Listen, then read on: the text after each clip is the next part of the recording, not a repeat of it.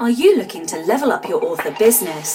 Are you pounding your head against a wall, wondering what your next step should be? Then join me, Daniel Wilcox. And me, Sasha Black, as we haul ass each week in a bid to level up. Level up! Come along for the ride as we delve deep into the business of writing, craft, entrepreneurship, and every level of the author journey.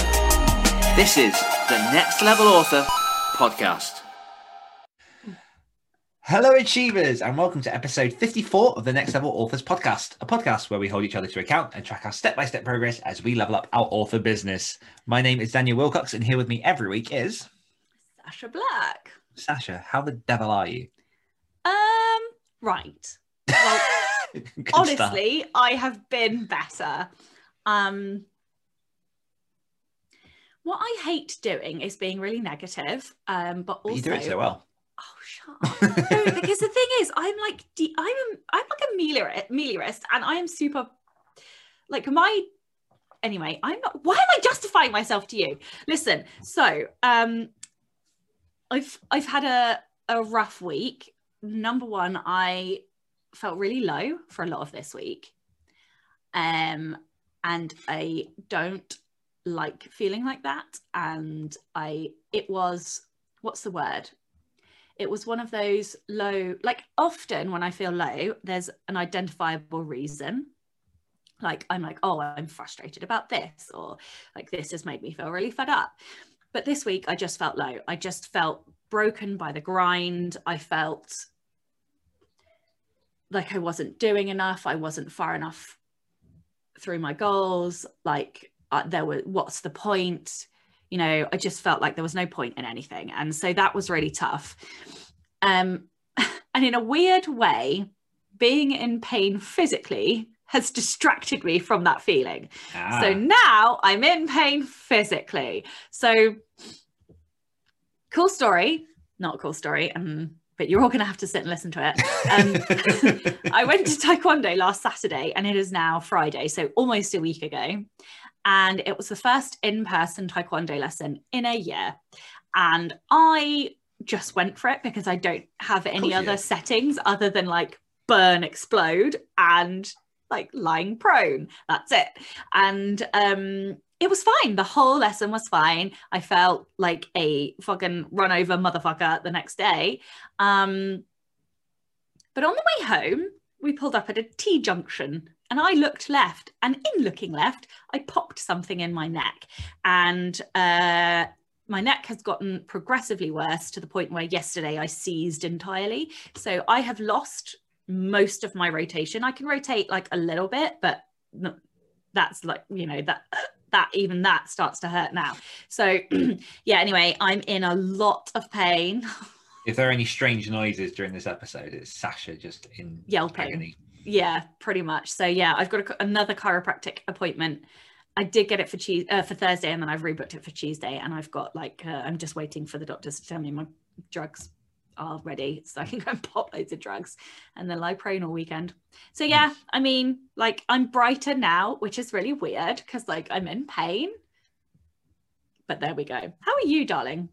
Well, first I think we should address the fact that you should be really proud of me for not interrupting what you were saying with a ridiculous joke that definitely permeated in my head that I just let go. Are you gonna tell everyone? Oh, well, since you asked, it's so funny. So your week was basically Jason Derulo. You were just riding so low. Oh God! Wow. I'm sorry. That was painful even for me, but I don't even care. How am I? I'm yeah. Uh-huh. Yeah. Bitch, please. You finished a fucking book today. So right, now so what do you get next week? Hold on. That will come. One step at a time. Yeah. So this week has been 5 types of tough. Like it's just been hard. Like I realized that there was a tiny bit of mismanagement in terms of like me hitting a deadline again. I really, really was trying to drive towards spending next week with my son and just taking a week off. And a few days ago, that seemed absolutely impossible based off the amount of work that I had to do still, how tired I was, how burned out. I listened to an episode of a podcast I've not listened to before with a guy called Brett Bartholomew called The Art of Coaching, because he had an episode specifically about burnout. And he said so many things in there that just resonated with me, like particular or parts of burnout that I hadn't even realized were like a thing, in terms of delayed memory recall. Like I've been struggling with like recalling names or film titles or things over the last couple of weeks, just because I've been hitting it so hard. I'd just like to say that you struggle to recall names always. No, but like things that I'm normally much better at. Things that I'm normally much better at. And then there's obviously like tiredness. There's no like real recovery in sleep. Like my sleep's been atrocious for the past sort of like 10 days, just in terms of either really, really vivid dreams, not necessarily nightmares, but just really vivid dreams or interruptions or waking up.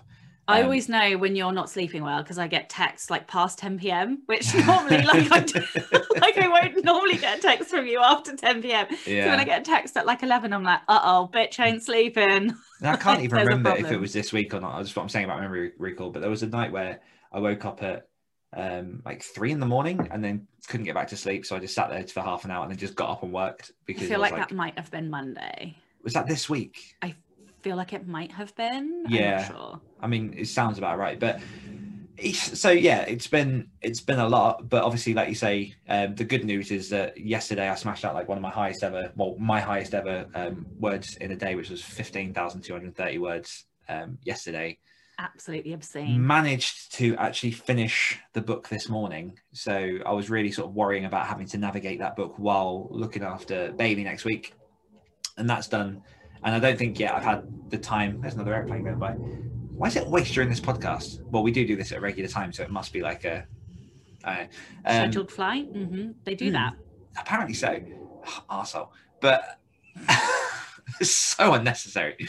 Listen, banter is always necessary. But yeah, so it's not really fully sunk in yet. I've still got like a couple of bits to wrap up on. I'm picking up Bailey in about an hour or so. But yeah, so it's been a bit of a journey. Which kind of links a little bit into my thing that I've enjoyed this week, which is I know when I'm overwhelmed with work, because the basic things start slipping, like easy things.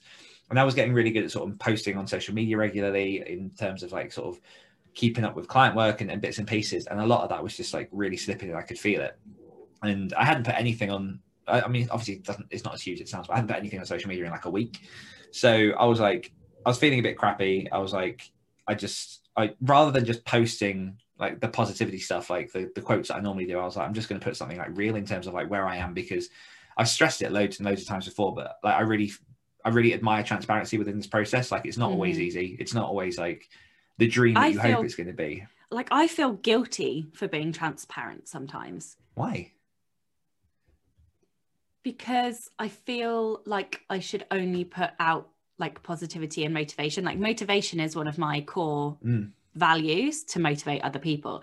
And I feel like by sometimes being honest, that might be demotivating for other people. And I don't want to do that to other people. So sometimes I feel like I can't share things. Like I tried to do an update in the car yesterday. My son had an appointment and I was in the car because you weren't driving at the time. No, I was in a car park, and you were only allowed one parent in the appointment because it was a medical appointment, and COVID, the world is burning. And I had done the hospital trip that meant we cancelled our show, and so I was like, "Oh, you take him in for this appointment."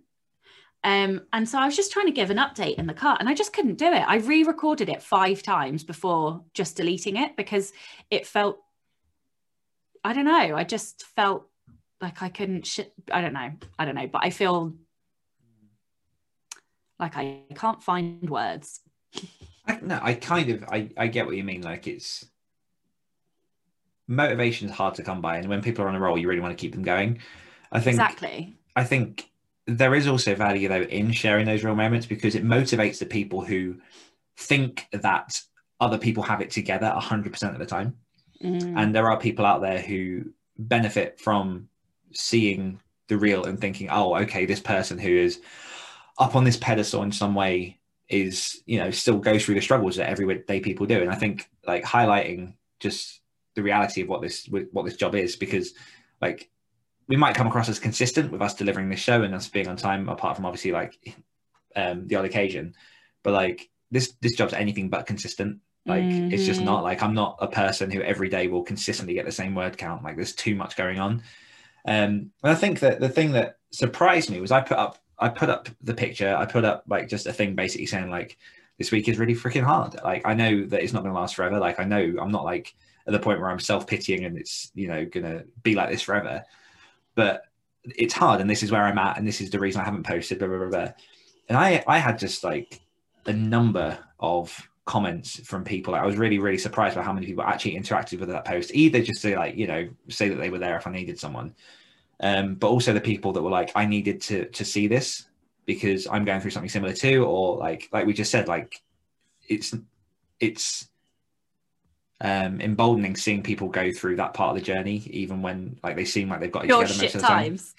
Yeah, everyone else is basically loving your shit times. Yeah, and I'm absolutely happy. I'm absolutely fine with that. Like, if it liberates people, if it like gives people an opportunity to go, or gives themselves an excuse to go, okay, I'm going to give myself a break for 24 hours, then do it. Like, take whatever you need for whatever it is you're doing. But yeah, that's the thing that I've enjoyed this week, was that out of a moment that was shit, like, came a lot of wonderful stuff. And then from there, obviously, something in that helped me expel those demons, and then smashed out a shitload of words and finished the book like a week before I actually needed to. So happy days, but I am aware that I look very, very tired, because I am, but I'm happy that I got it done. I just need a bit of time to like soak in and just realize like that I can now take a week off. What's something you've enjoyed this week? Okay, so the thing that I have enjoyed comes with a few warnings, like trigger warnings, although because I was afraid to recommend this, because when something has lots of trigger warnings, I always want to make sure that I capture all of the trigger warnings. But this book doesn't actually have any on the page, which is unusual given the content. So the book is called The Liar's Daughter by Megan Cooley Peterson. And I read it in one day, like literally one, not quite one sitting, but more or less. And it's about a girl, the thing he says, Piper was raised in a cult, she just doesn't know it. So I would say trigger warnings are like, if you've ever had any sort of experiences that have impacted you regarding living in a cult, abuse, mental health, and it was gripping and harrowing and disturbing, and from a psychological perspective I was fascinated by it. And the author has this isn't like a fictional memoir, but the author definitely has experience, because it says it like in the author's note at the back. And I found it fascinating, and I couldn't put it down because it was just so shocking. And yeah, anyway, so I loved it and I really recommend it. And then on the back of it, I've ended up finding another book, or another YA book, because this is YA, about somebody who was part of a cult, that was an award-winning book. So I've now ordered that, because obviously I've ordered that.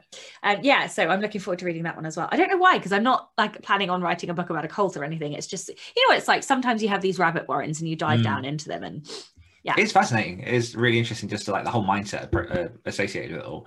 And what I like about that book is, this is sad, but like the stark contrast between the spine and the front cover. That like, for people listening, the spine is like a bright yellow, then the front's sort of like a really dark black with a woman on the front. Yeah, with her face burned out. Oh, she doesn't remember who she is. There you go. Weekly confessional. Dan will write 20,000 words, reads 20 stories for his anthology, and edit 20 pages of When Winter Comes. And I just about clawed my way through that, having like literally just before we got to recording, finished the last of reading those stories. It was a tough one. And I'm definitely going to reevaluate how I pick my to-dos for the following week, because that was real squeaky bum time. So squeaky bum time. Squeaky bum time. Just like, oh shit. Sasha will work on side characters workbook and start editing side characters. I am like 66% of the way through the draft of the workbook, which is awesome. So I smashed that out this week. I mean, I really pushed hard. And unfortunately, because I pushed so hard, I have only edited one section of side characters, but I have edited a section. What was interesting is that I found I wanted to focus on the workbook once I started, and I really work much better nowadays just working on one thing and smashing it really intensely. So that was a lesson to me. Really? You're just learning this? Really? Well, yeah, because I like to have lots of things on my plate. So that would... This is really paradoxical because I'm exactly the same. I get more done when I focus, but I seem to enjoy having the option of moving between things, which doesn't always benefit me in the long run. Oh, I know. We're so weird. Yeah. In Patreon news, we have a new patron. Welcome to the Madhouse, Stephanie Bond. Thank you for showing your support to the show. And so, Stephanie Bond, can we just talk about Stephanie Bond for a second? Because if this is the Stephanie Bond that I think it is, I believe it is. If it is, I'm like gonna fangirl because I heard her on Jay and Rachel's podcast, and she's amazing. The megastar. Yeah. So yeah, I mean, if it's not that Stephanie Bond, you're still amazing, still awesome. For being our patron. But yeah, so that is awesome if that is the case. And yes. Yeah. And Stephanie will get the chance to jump into our Patreon live this coming Monday, the 12th, which I guess by the time this airs will be yesterday. How does this always happen? We need to figure this out. I know, we need to tell everyone the week before. I know. I can't remember. Anyhow, if you are within the Patreon community, we will have sent you messages. You will have had a reminder. Join us 8 p.m. British Standard Time now that the clocks have caught up and everything should be back to some kind of synchronization. Isn't it British summertime? No, I don't even care about time anymore. It just, this really pisses me off. Anyhow, British summertime, British standard time, British, I don't know, I don't care. The Patreon live, I assume, was fantastic. Of course it was. Awesome. You guys smashed it. Yeah. Well done. Oh my God, shut up, Dan. But yeah, so... Hashtag positivity number 4. This is the worst episode ever. Like, this is the best episode ever. This is a great episode. And speaking of amazing things... Our level ups this week, I'm going to do slightly differently because we do have sort of a backlist of things that people have sent over, but a few different things have been dropped, either number 1 into the Facebook group or number 2 into my boot camp, and those people listen to Next Level Authors, and I just want to shout them out. Please pick Brett. A big shout out, number 1 to Kate Holdsworth, who dropped a comment saying that she definitely leveled up tonight, part of a guest panel in front of a live audience. And she looked fabulous, can I just say? She did look fabulous. First time out on home turf for my author self, nerve-wracking but strangely fun. So awesome, Kate, well done. Yes. Number 2, Brett Jackson, our good friend Brett, who leveled up, did his official registering his author business with a live stream, and also revealed the cover for his book, Twice Upon a Timeline. That's on the Facebook group if people want to go check that out, and just say congratulations to Brett and at British Books. And Laura Kendrick, who released her first ever novel last week, Silver Deer, which is, as described, a rip-roaring, swashbuckling fantasy adventure set in the 1930s and brimming with monsters and mythology. So loads of awesome stuff happening, and congratulations everyone. This is really cool to see everyone just making progress with what they're doing. Yeah, it is. Cool. Level up challenge, as we'll roll on this kind of gravy train. So we announced... still in the intro. Shut your mouth. So for those who haven't seen, on our Facebook group last week, we announced this quarter's level up challenge. So we asked people to drop in the comments anything that they're going to pledge to have completed by the end of June. There are 4 prizes up for grabs, one of which is a 30-minute coaching session with myself. One is a 30-minute consultancy session with Sasha. One is a hardback of the self-publishing blueprint, which will be released in June. And another one is 30 minutes of both myself and Sasha on a call to ask about anything you want to. And I want to do a very, very quick shout out to everyone that's commented so far, which is Faye, Nathan, Maggie, Lynn, Holly, Sam, Jackie, David, Ida, Carey, Laura, Chelsea, Scott, Sarah, Tracy, Victoria, Meg, Kate, Jen, and Ember, as well as, of course, myself and Sasha, who have pledged to what we're going to complete. Does everyone realise that if they don't do their challenge, they have to record a cinnamon? What's the thing called? It's the cinnamon challenge. No, so no, what's the thing that we do? The forfeit. Forfeit, that's the word, thanks. So yeah, you've now pledged. It's now official. This is on the podcast. This is us holding you to account, you holding us to account. Absolutely, if we don't reach the things, because I've realised that mine is very ambitious. fuck's sake, Dan.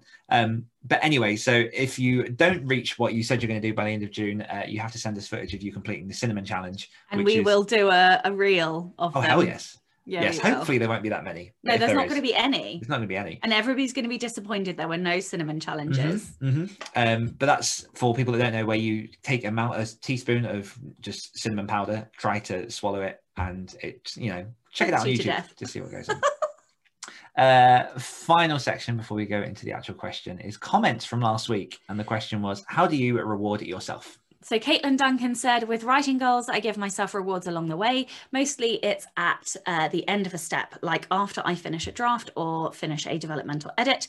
I'll binge watch a season of a show or watch a movie I've been meaning to. On launch day, I used to go out and celebrate with a nice meal at a restaurant. These little gifts help add motivation to my process. Victoria L.K. Williams said, as ridiculous as it sounds, when I finish a book, I reward myself with buying a new cover for the next book, or since I've been getting ready for the next set of books. Needless to say, I've got to write a lot of books to catch up with my rewards. I also indulge in a good bar of chocolate and a glass of wine. Carrie said, for completing my tasks, I get a sticker in my planner because inside I'm still six. Hey, there is nothing wrong with stickers. Oh, I have a cat on my foot. And then I have a few things I want to buy, and I'm planning those as rewards when I finish a book outline and draft, or for overall word count milestones. I have written almost 100k since the 1st of January. Fuck me. Little upgrades or accessories for my computer or tablet, a date night dress, maybe a new swimsuit for the summer.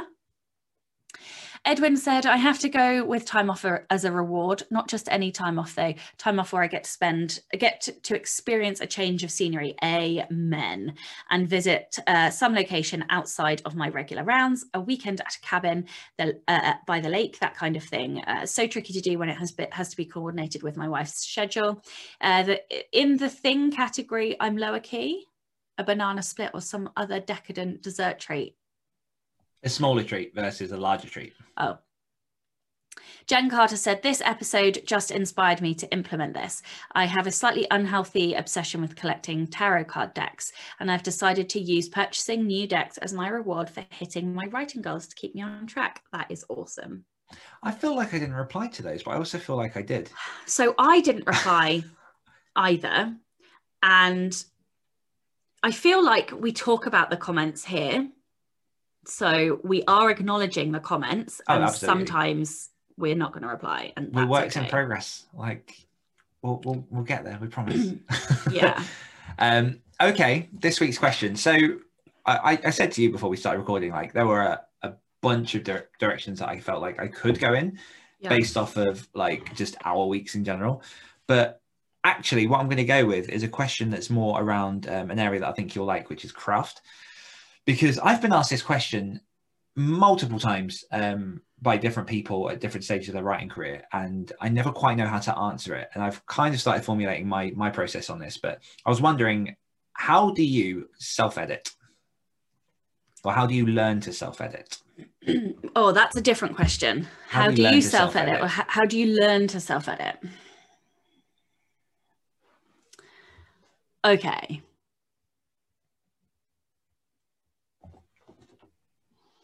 That is hard to answer. So it's a stumper. Ow. I think I'm going to sound really pretentious, but I think some of it comes down to intentional practice. I have been talking about this for a while, but I think that we have to stop reading purely for escapism, and we can still do that sometimes, but we have to intentionally make time to read intentionally sometimes.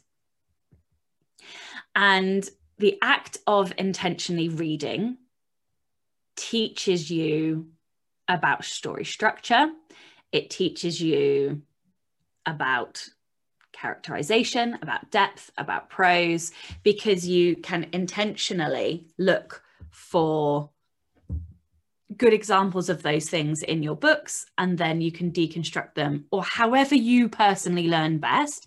Maybe you just need to think about what the person's done, whatever. I'm not prescribing one way to do this. what I am prescribing is intentional thought and time put into improving your craft. And I think the thing with editing is that it is the consequence of the learning. Mm. Right? Mm-hmm. So if you are an editor, maybe it's slightly different, but I do strongly feel like you can't be good at editing until you improve your craft, because how do you know the things that you need to change unless you are intentionally trying to improve your craft? So with that comes all of the usual things like, are you reading craft books? For example, you know, one's on editing. There's Self-Editing for Fiction Authors by Renee Brown and I want to say Dave King. There's The Anatomy of Prose. That's going to help you. Oh, that's fantastic. I've heard. And true. There's, oh, thank you.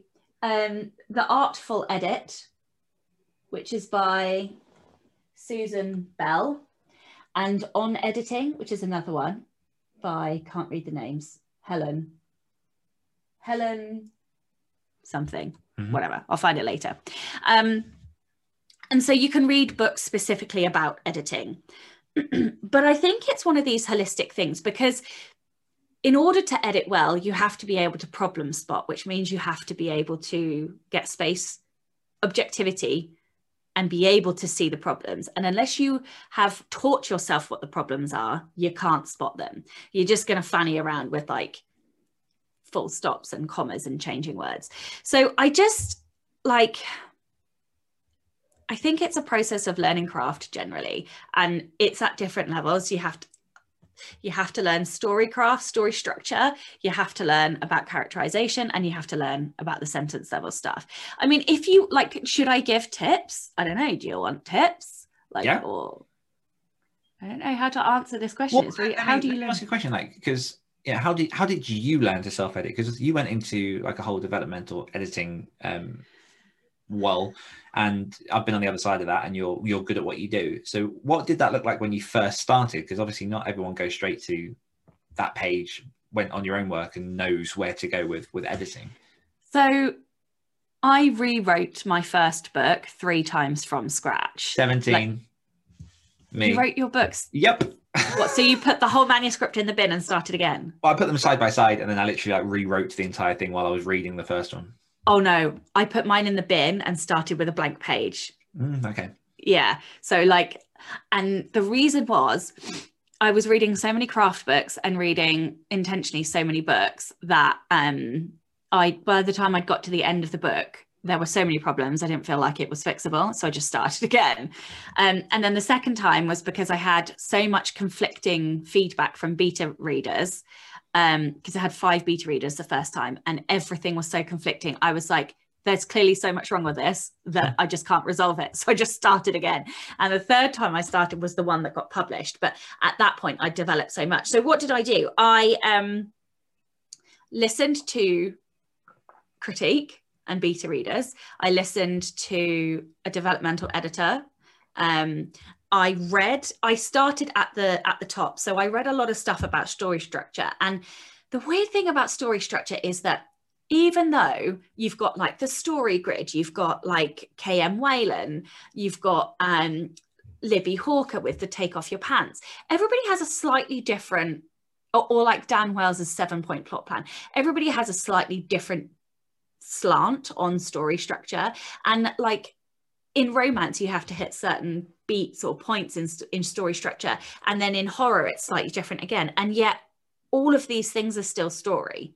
So for me it was about like absorbing all of these different viewpoints and then coming to my own decision about what good story is, and spending a lot of time reading and thinking about what I liked and what I didn't like, because in some ways I don't think you can edit your own work until you've read enough things that you don't like to realize what you don't like, to take that out of your own stories. And that's what I had to do. Like I had to read shit books, I had to read shit stories that I didn't enjoy because I needed to know the things that I didn't like. And that was a process that helped me to then remove those things from my own work. And then, you know, it's like, I remember the first time I learned what filtering was. I didn't know what filtering was before I knew what filtering was. And so, you know, that was through a paid critique, somebody taught me what that was. And then, so yeah, like, I suppose for me, I learned, and then in terms of like the actual process of editing, it was through lots of painful trial and error. So like the first time I tried editing everything in one go. So I tried editing story structure as well as sentence level stuff. And I will admit that I do that now. So I do like one major edit now, but I couldn't do that to start with. I had to start by going through draft after draft after draft, because it wasn't automatic in my brain. You know how like when you learn to drive, at first you're thinking about every single move that you do in the car. And then all of a sudden, when you've been driving for like 15 years, you just don't. Like you just like you can get from place to place, and you don't, your brain doesn't think about it. These are all automatic reactions. And that's what editing is like for me now. Because I've like automated all of these processes. So I can do one edit and it's structural, it's line, it's, you know, proofing or whatever, all in one go. But when I first started, I had to take one thing at a time. So I had to take the story structure first. Have I got all of the beats that I need? Is the tension and pace correct? Have I got good endings at each the end of the chapter? And then I'd go down and I'd look at characters. Are my characters okay? And then I'd go down and look at the prose. Like, is the prose interesting? Is the descriptions rich and full of imagery and that kind of stuff? I don't really feel like I've answered the question. Well, I think this is the point. Like, I don't think there is, like, it's annoying because I've been asked it a few times by quite a number of people over the last few weeks. And it's one of those where it's like, you want to prescribe a method and you want to say like, read this and you're done, or like, take this course, or just like, it's just X, Y, Z. But the more I was like thinking about my journey, like, I'm very similar to what you're saying. And like, I see it as stacking blocks. So when you first start to write, you write your story whichever way you want to. You don't have a voice. You know, emulating different things that you've read from different people, it's going to be a bit of a mess. And I think what you did actually, where you threw it out and then did it again and threw it out and did it again, is a great way to evolve and grow, because you're getting to the end, which number one is incredibly important, just to actually be in a position where you can assess your work. But then you've recognized, okay, like, this is a first attempt. It's not like, maybe not even a draft at that point, it's just an attempt. And then you go back, you take those lessons that you've learned, and it's stacking blocks. When I first edited my first finished novella, I remember I used to do it before I actually wrote the book anyway, was I'd spend 10-15 minutes where I just sit and read someone's work who I was trying to emulate, or someone who I admired, to get into that mindset to kind of see the voice, to see the perspective, and then try and translate that into my own books. And then when it came to editing, I did the same thing where I would read, and I was very diligent about only reading the genre that I was writing, so that I could, like you say, see what works, see what doesn't, find the books that don't work, and then intentionally paying attention to, oh, well, this didn't click with me. Hold on, why not? Like, actually asking yourself that question, rather than just going, oh, this book's shit, and putting it down. Why didn't that work for you? Was it the character? Was it the pacing? Was it the setting? Was it that, you know, everything that had been set up didn't pay off? There's a reason that you as a reader have been turned off of that book. I think a lot of my process was just approaching it from a reader and thinking, as I was writing my own books, like, as a reader, how do I feel about this? And it's slightly different when you have that emotional connection.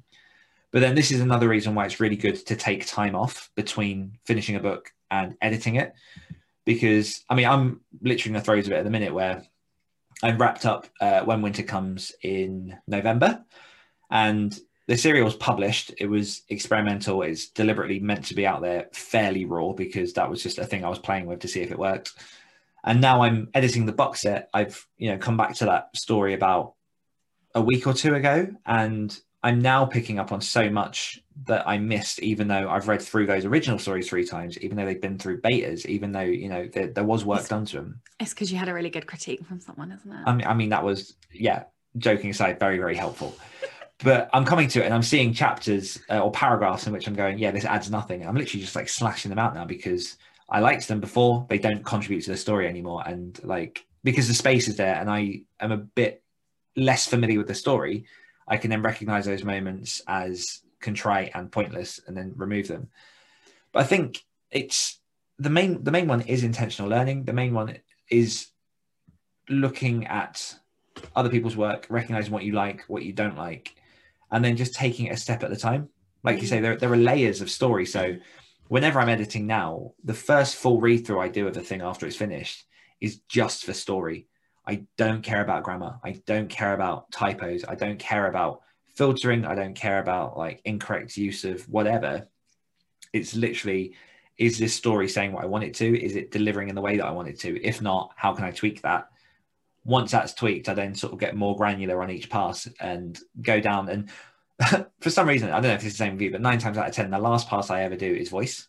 The last pass I ever do is just ensuring that the character has a consistent voice throughout, because I feel like in those first passes, they're saying the thing I want them to say.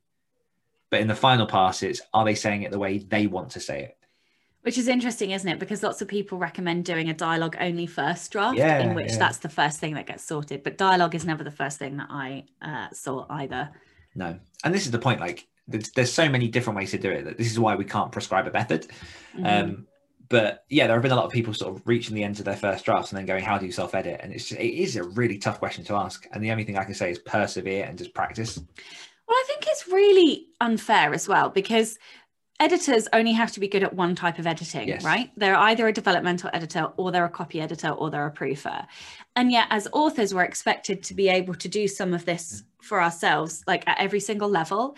And so I suppose what I'm saying is you have permission to be shit at one of these things, at least to start with, like focus on story structure first, mm-hmm, and then focus on the copy editing. And the reason I say that is because I don't think you should ever give an editor your work unless you have both done a self-structural edit, mm-hmm, and a copy edit. Yes.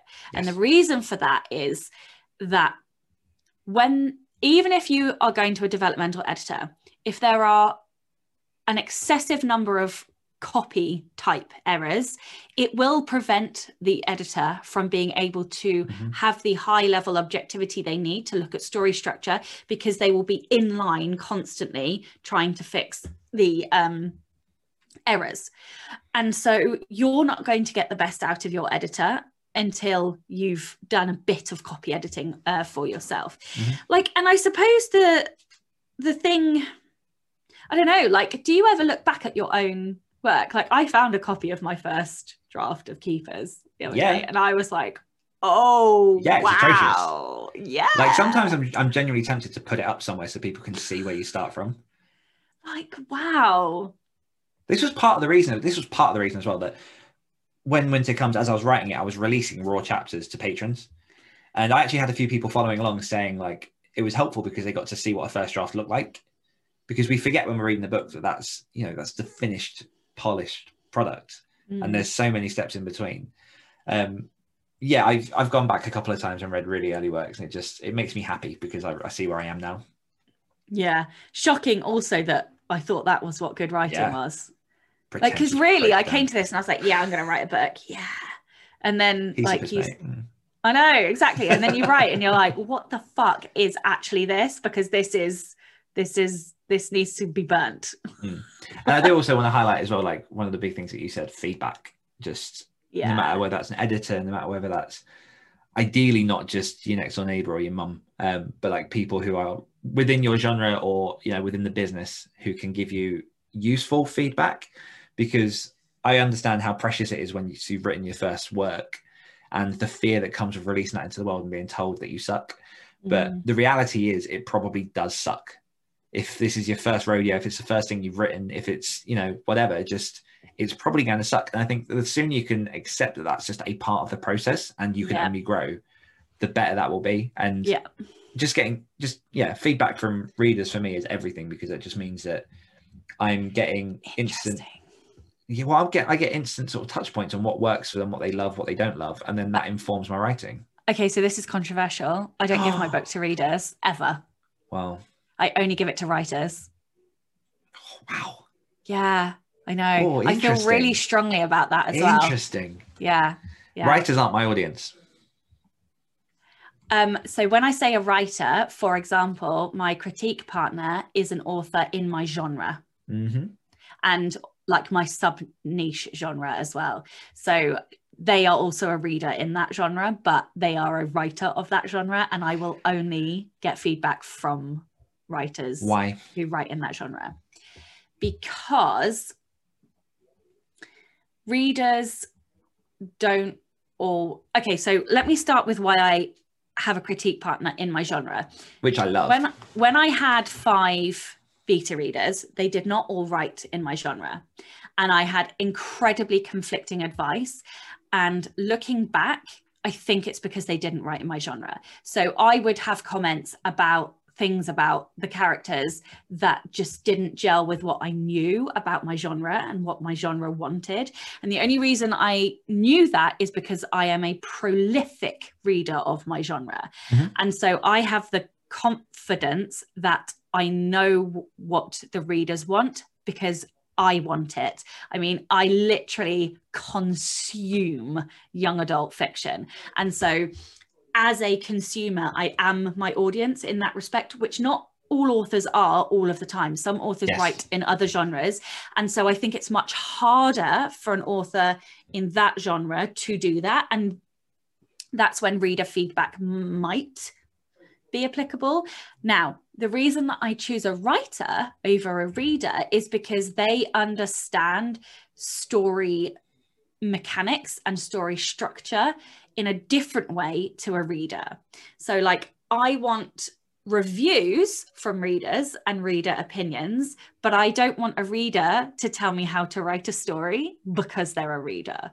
Okay, I want a writer to tell me if I've done something wrong in my book, because they understand structure, they understand how to write a book, they understand like the terms and the terminology. And what I found when I did give readers my book was that it would be comments like, oh yeah, that's really great, or oh yeah, that didn't really work for me, and that without any reasons why. And so I couldn't get the quality of feedback that I needed with the terminology that I needed. And so for me personally, having a writer who writes and reads in the genre is what works best for me. That's not going to work for everyone. That's cool. Don't hate on me. This is my process, bitches. I think this very much like sums up the difference between us, because I use reader feedback because I don't want the writerly side of it.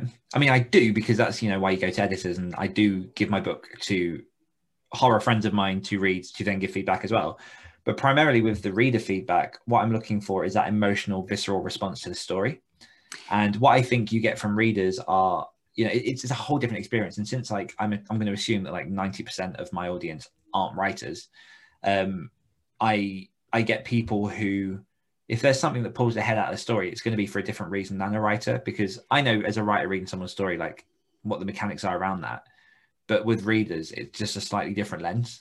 So the interesting thing is, the reason I chose my critique partner is because they are exceptionally talented with creating emotion in story. You're very lucky there. Yeah, I think I might just be lucky there, but mm-hmm. that is actually what her skill is, mm. and that is why I work with her, because she is so oriented to emotion and is a very empathetic person, and yeah, will pull me up regularly. Yeah, on the emotional side. And so yeah, perhaps I have just been lucky, and that's why I'm so like wildly biased. Yeah, there we go. Here endeth my lecture. Here endeth the lecture. But yeah, I think just to sum up, it's a difficult thing to learn. I think perseverance plays a big part of it, and yeah, intentional learning is key. I'm gonna throw something else in. You know, when like you get a new job, and like when you're in a new job, you learn a new language. Mm-hmm. I feel like a sign of how well you're going to be able to edit is like the breadth of your vocabulary in this world.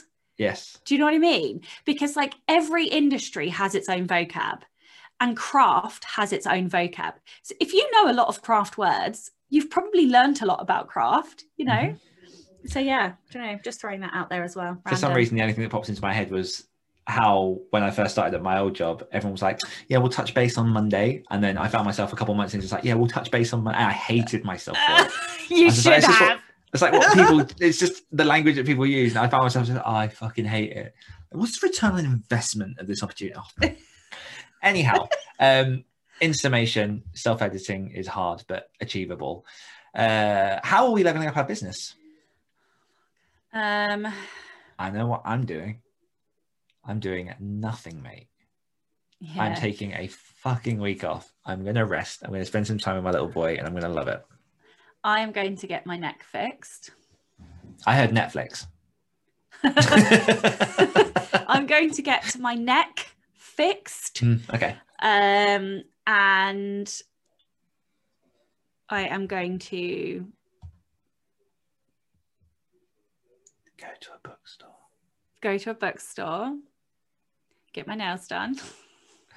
So literally, like, I cannot fucking wait to have my nails done. Like, I'm literally, it's the first thing I'm going on Monday. I literally don't even give a shit if I have to queue. I'm getting my nails done. I've missed it so much. Oh, I want to say something really bold and then I'm really nervous because something will just come in the way and then I won't be able to do it and then I'll get a forfeit. That's spirit. I'm going to work on the workbook / finish it. I didn't say that. I said work on the workbook. You said / finish it. / just work on it because that's all I'm agreeing to. Okay. Okay. And yep, for people listening, answer the question, how do you learn to self-edit or how do you self-edit? Take that whichever stage of the journey you're at. No. How do you learn? Because how do you edit, I think, is a different question. How do you learn to self-edit is our question of the week. So yes, hop on over to Facebook. If you're on Patreon, send us on Patreon and we will see you guys next week. Bye-bye. Bye-bye. Hungry for more? If you enjoyed this podcast, you can hear more of my angelic accent and Dan's dulcet tones on our other podcasts. For more of me, check out the Great Writers Share podcast. For more of me, listen to the Rebel Author podcast. We'll be back next week holding each other to account as Dan and Sasha become Next Level Authors. What is that sound? Oh, that's my fish tank. Hold on. Thank you for reminding me because, long story very short, I have to pull the filter up so it pushes the air and makes the water circulate, which is the tinkling sound you get. You've literally wasted like 30 usually seconds of my life telling me this. Mic. Whereas ordinarily if I'm recording, what I need to do is submerge it so there's still a current, but it doesn't, you know, disturb the surface of the water. Wow, Dan, you're so thrilling and interesting to talk to. Like, I'm so glad that we're friends. We go. Oh shit. So now the oxygenation of the water may continue, although obviously it's not as effective talking as you'd really need it to be, particularly quite a deep fish tank. Like, it's not that wide, it's just a very deep fish tank, which means that achievers, the oxygen sort of rests around the top and you need to like it's my intro bit, shut up.